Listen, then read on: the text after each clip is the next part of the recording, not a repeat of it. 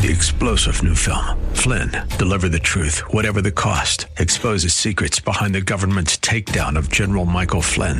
Flynn knew what the intel world had been up to. He ordered the first audit of the use of contractors. This set off alarm bells. He told the truth. He was the most dangerous person for Donald Trump to hire. They had to get rid of Flynn.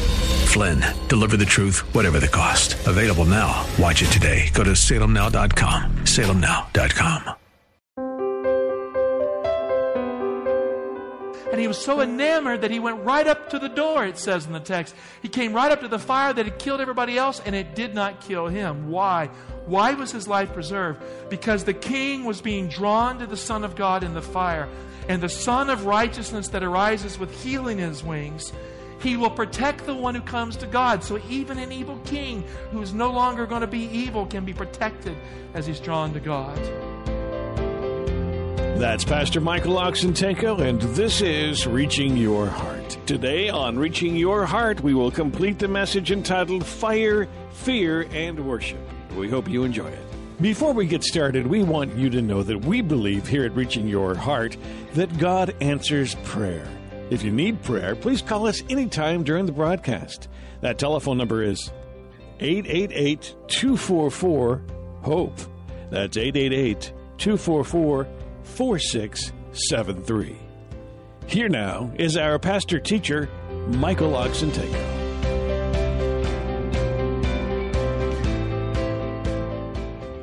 Isaac is the most precious gift in Abram's life as he stands before that altar. And Abraham must choose between the gift as a God and the God who is the gift. And when the price is clear and the choice is even clearer, Abraham lifts his knife to take away from Isaac that which God gave him life sacrifice, fire, fear, worship.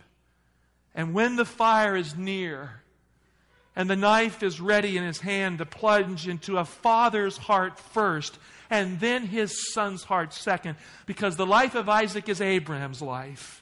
The broken heart is finally at the center of worship, and the price of sacrifice is clear for Abraham.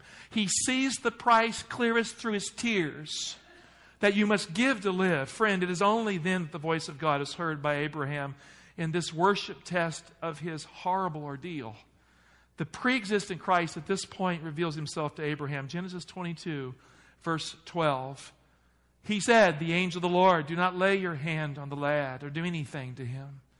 For now I know that you fear God, seeing that you have not withheld your only son from me. So the one who speaks is the one who gives life and the one who has the right to take life. And verse 13, and Abraham lifted up his eyes and he looked, and behold, behind him was a ram caught in a thicket by his horns. And Abraham went and took the ram and offered it up as a burnt offering. Here is the key phrase instead of his son as a substitute for his son. A death for a death, a life exchange is occurring here, a foretaste of the cross of Calvary. Now, I guarantee you that day, at that moment, when fear, fire, and worship were one, when the divine hand intervened and prevented the plunge of the knife that would have broken two hearts that day, that the voice of God was heard clear by Abraham, and Abraham's worship of fire and fear turned to joy. Why? Because the sacrifice and the price of true worship was clear. He had paid the price in his mind. And when it was done and God intervened, there was joy because God desires his people live with him forever. The choice had been made for God and not the gift. And he got the gift back. And Abraham put it all on the altar for the God he loves. Dear heart, when we worship God, we are called to the same kind of commitment to place the gift on the altar because we love God more than the gift. Dear heart, when you put it all on the altar, God is revealed at that point in your life as God, and not one minute sooner. At the end of time, the final call to worship is a call to fear, fire, and worship, the same elements we see here. Revelation 14 6, the first angel's message, a prophetic call that goes to this planet and Jesus returns. Then I saw another angel flying in mid heaven with an everlasting gospel to proclaim to those who dwell on the earth, to every nation, kindred, tribe, and tongue. And he said with a loud voice, What does the text say here? Fear God and give him glory, for the hour of his judgment has come. Worship him who made heaven and earth, the sea, and the fountains of water. I mean, the elements of awe, grandeur, respect, a holy fear that will overcome the fear of the beast's power. All here in the first angel's message. Look at verse 18. And then another angel came from the altar, the angel who has the power a fire. And he called with a loud voice to him who has the sharp sickle Put in your sickle and gather the clusters of the vine of the earth, for its grapes are ripe. God uses fire to gather those who come to him in holy worship. God's people lived in slavery after Abraham, Isaac, and Jacob died. Slavery in Egypt produced a bitter life that was not real living, but a bondage kind of existence. Kind of like the nine to five living, but worse, that many people endure today. Friend, Christ came into this world to give us life, His life, so that we could live the life that is abundant living. But the cost of our new life was His hard-felt death and he gave his life in death, friend, to end the bondage for us all, to take us out of captivity. The gospel releases the soul in bondage from captivity. And so Moses stands before Pharaoh, telling Pharaoh that God is going to end the bondage. He's going to let him go three days in worship. You better let us go, or plagues will fall on us if we don't obey God and hear the invitation to come and worship him. Pharaoh, you're in the way. Get out of the way of God and us. That's what he's saying. And Pharaoh at that point protests and mocks Moses and God too. And Exodus 5 1, and afterward Moses and Aaron went to Pharaoh and said, Thus says the Lord, the God of Israel, let my people go, that they may hold a fast to me in the wilderness. The Hebrew word there is a sacred festival feast, not a fast, excuse me, a chag festival. But Pharaoh said, Who is the Lord? That I should heed his voice and let Israel go. I do not know the Lord. Now that's a sad statement. I do not know the Lord, and moreover, I will not let Israel go. Now he didn't have that power. He thought he did, but he didn't. He could not keep one saint in captivity that God in his power was prepared to release. Then they said, The God of the Hebrews has met with us. Let us go, we prayed. A day's journey, three days' journey in the wilderness, and sacrifice to the Lord our God, lest he fall on us with pestilence or with sword. But, verse 4 is a big transition. But the king of Egypt said to them, Moses and Aaron, why do you take the people away from their work? Get to your burdens. Friend, in every person's life, there's a call to worship. And that is also a call to come to freedom, to come out of captivity and to come to God. And there's always someone that the devil will raise up to get in the way of you and God's call. And that someone will think that they have godlike power over you in your life. They have no power like that because God in Christ has set us free. Paul says, For freedom we have been set free in Christ. When you let go of the power of self interest and you put God's interest first and you pay the price of sacrifice in worship, in other words, of giving the gift because you love the giver more. And you feel the fire and fear of God's majesty and holy awe. The soul is set free by the sweet perfume of God's grace in your life. In the first angel's message, as soon as there is a call to worship God as the Creator, because the hour of God's judgment is coming, and we're living in a day today in the church where many people say this prophecy stuff is foolishness. I hear them saying, I hear ministers saying that. And they say, well, you know, we need to just teach the gospel. You cannot teach the gospel at the end of time unless you proclaim the prophetic truth that undergirds it, supports it, and points to it. The prophecies are the proof of the gospel and the two are one. Why is the everlasting gospel reaffirmed at the end? Because the hour of God's judgment has come. That is a prophetic message to the world. And friend, if you're putting God on trial in your experience by making the Word of God morph into what you want it to be, you are an idolater before God. God is calling us to surrender to the Word of God in our worship and our belief system at this time. The hour of God's judgment has come. Worship is judgment. There's a call, an invitation to come to God, but when that call is given, it is a judgment hour call. And guess what? It is a freedom call because we come out of Babylon, we come out of captivity. Babylon was the first world kingdom order, and like Egypt, God's people were taken into captivity in Babylon. They messed up, they went back to captivity. True worship ends the captivity at the end of time. Revelation 14, verse 8. Another angel, a second, followed, saying, Fallen, fallen is Babylon the Great, she who made all nations drink the wine of her impure passion. Now, Babylon here represents a fallen religio political system that has a direct dominance over the world powers at the end of time. And the Bible is saying we have to get out of Babylon to get into God. We have to forsake that which holds us captive to come to God who sets us free. You cannot have two loyalties in life. You cannot have two gods you worship. Revelation 18:4. Then I heard another voice from heaven saying, "Come out of her, my people, lest you take part in her sins, lest you share in her plagues." It's possible to be aligned with entire movements that have nothing more to do with God than the devil himself. And we must test them by the Word of God. And when the call is made, we are to get out of Babylon and get out now at the end of time. Why? Because the hour of God's judgment has come. Worship Him who made heaven and earth, the sea, and the fountains of water. When the ten plagues fell on Egypt, the last plague took the firstborn son of King Pharaoh and many sons of Egypt along with him. It was decisive. It was the event that broke their bondage and gave them freedom. And when the price was paid, Israel left Egypt a free and dignified people serving a holy and loving God.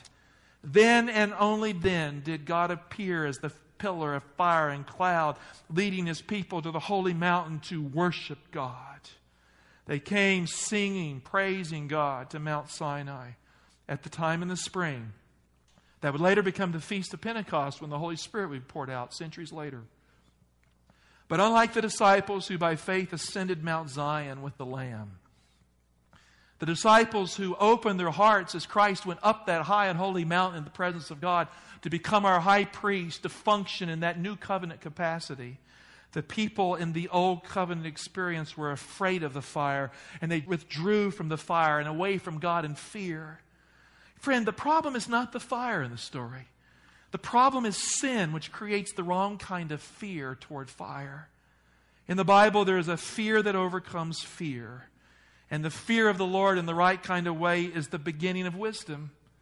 God came down on Mount Sinai in fire. Jesus is coming back at the right hand of the Father at the end of the age in fire.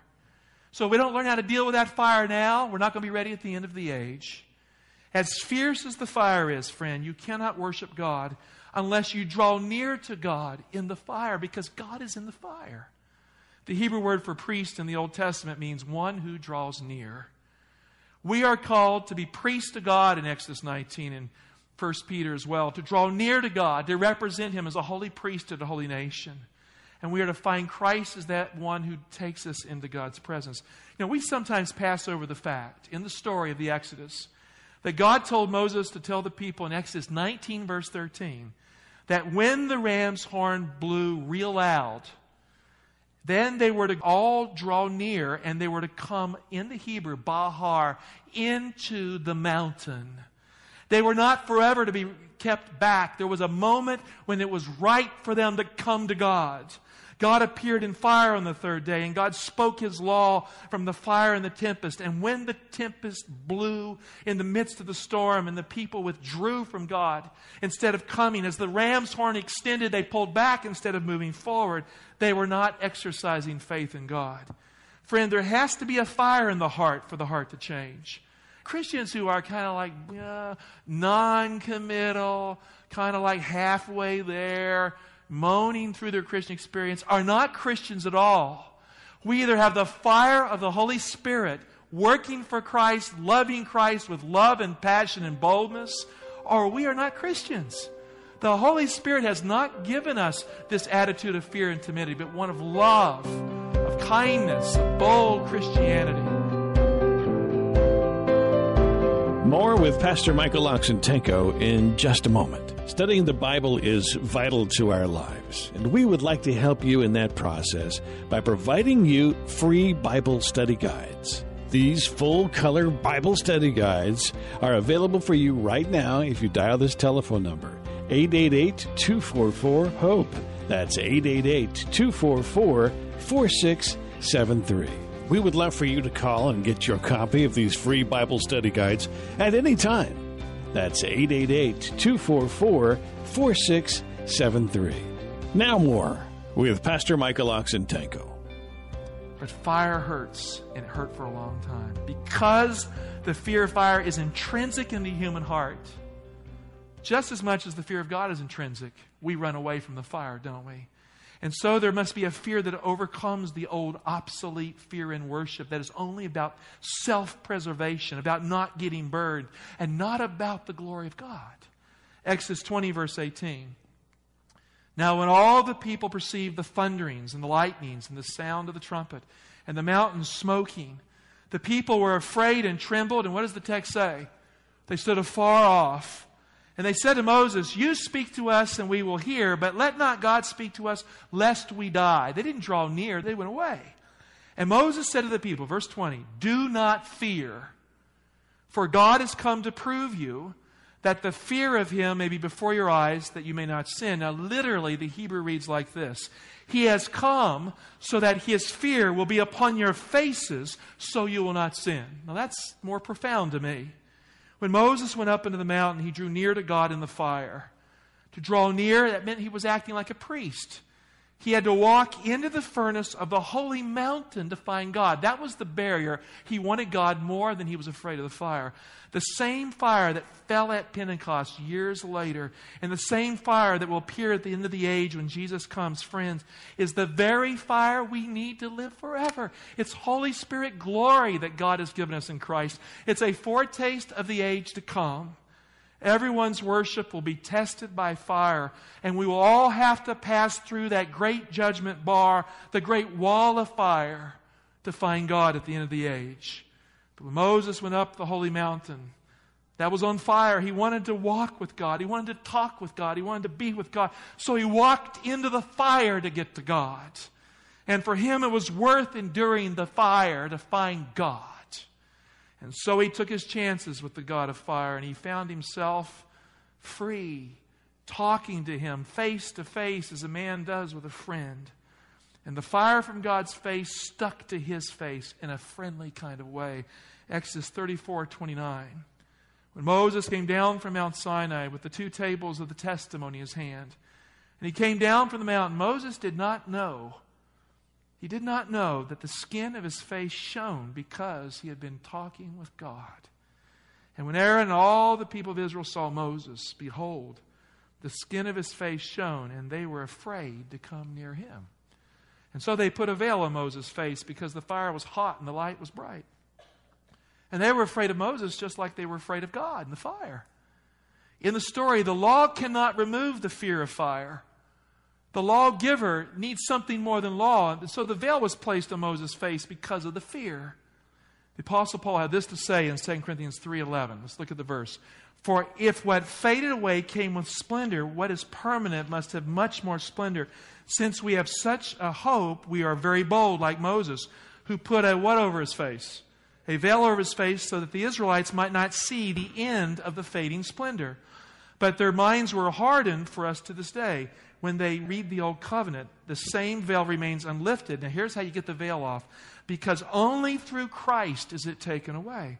Friend, if Christ is not in the fire of worship, then all there is of fire is fear and the certain prospect of being burned by the fire, and the glory fades. Christ must be the end of the veil. When Nebuchadnezzar commanded that Daniel's three friends be thrown in the fire, the men that bound them and threw them in died from the heat of the blazing fire. God is love. The Bible says our God is a consuming fire. The hottest fire in the universe is God. And God's fire is the very passionate love of Yahweh, it says in the Song of Solomon. And that fire that is God will one day destroy sin because love cannot tolerate evil. And sinners who cannot live in the fire of God's love will not live.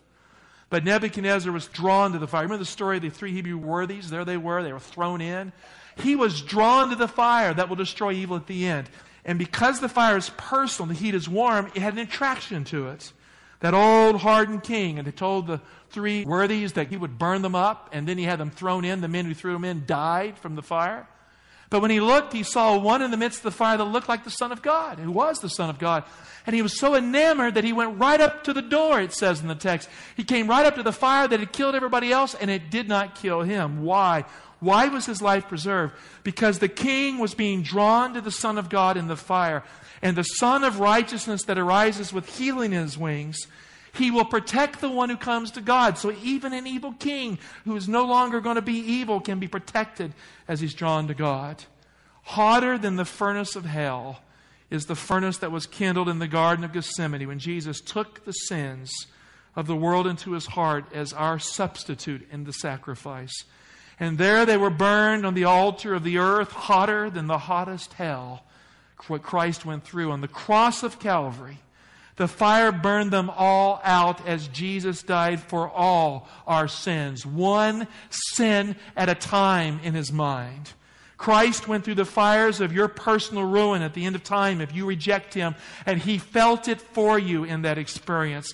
At the cross, He dealt with every single thing that prevents you from knowing God, that makes you draw away in fear. He became guilty for your guilt to save us from our selfish sins that put Him there sins of pride, bitterness, self seeking, sins that put God last, and sins that separate us from each other, sins that are awful all of them were with him. Friend, the price of true worship is sacrifice. Giving is the act of living. The soul that cannot give, that soul cannot live. But paradoxically, the soul that lives must die to live. Christ gave his life in the fires of our personal ruin on the cross of Calvary for life and living. Because love is the true fire and love gives. And love gets burnt, but it gives. Christ suffered for us. Friend, that hell that Jesus went through, and that's what it was. If you want to find a definition for what hell really is, you go to the cross. There it is. It was hotter than the hell the devil will endure in the lake of fire at the end of the millennium. Because Christ was traversing much more than he will have to deal with. Like Sinai, there was darkness at the cross, fear and yes, fire burning hot in the mind of Jesus Christ as he paid for our sins. And don't let someone tell you Christ didn't pay for your sins. That somehow God did not hold his law to be what it is, a standard of righteousness in the universe. Christ paid for our sins. He paid a price for our sins. He ransomed us, the New Testament says. He paid for us in His mind, one sin at a time, as the fire of God's holy, loving outrage for sin raced through His mind, not yours, because it was your judgment day in Him. And the heart that knew no condemnation was condemned and felt the full flow of it all for us to set us free. As good as the law is, and God's law is holy, the law can never take away the fear of the fire and deal with that condemnation. We need a Savior. Only in Christ who hung on the cross is the veil lifted. Only in Christ is the mountain at last an open door to approach God who bleeds in our behalf in the person of Jesus. Only in Christ is the heart, the heart set free from bondage to serve the living God with the right kind of fear that overcomes the wrong kind of fear, that makes you want to stay away from God's throne of grace and mercy. In Christ, the veil is removed, the door is open, you come to God. Hebrews 7:19 for the law made nothing perfect. On the other hand, there is this bringing in of a better hope through which we draw near to God.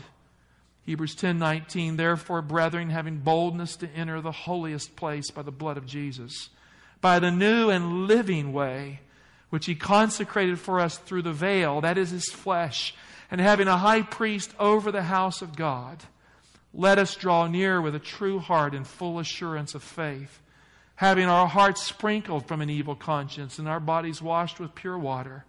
Let us hold fast the confession of our hope without wavering, for he who promised is faithful. Then Hebrews 12, 28 and 29. Therefore, since we are receiving a kingdom that cannot be shaken, what is the response? Let us have grace.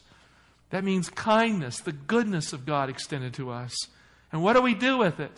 By which we may serve God acceptably. You know, that's not what we want, it's what He desires and requires.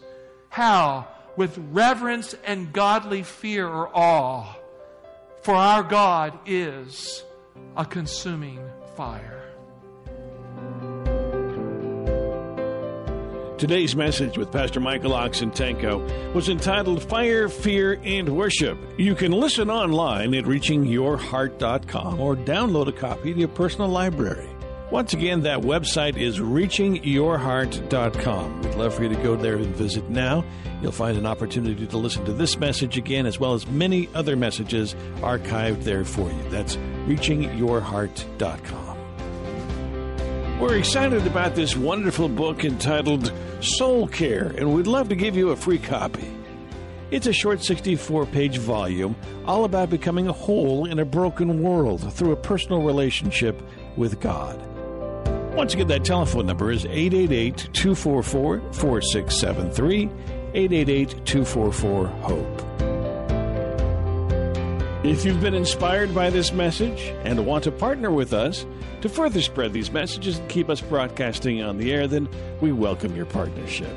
And you can give a donation of any amount. We thank you for your support. Once again, that telephone number is 888 244 4673. Thanks for listening today. We hope you'll join us again next time for another Reaching Your Heart.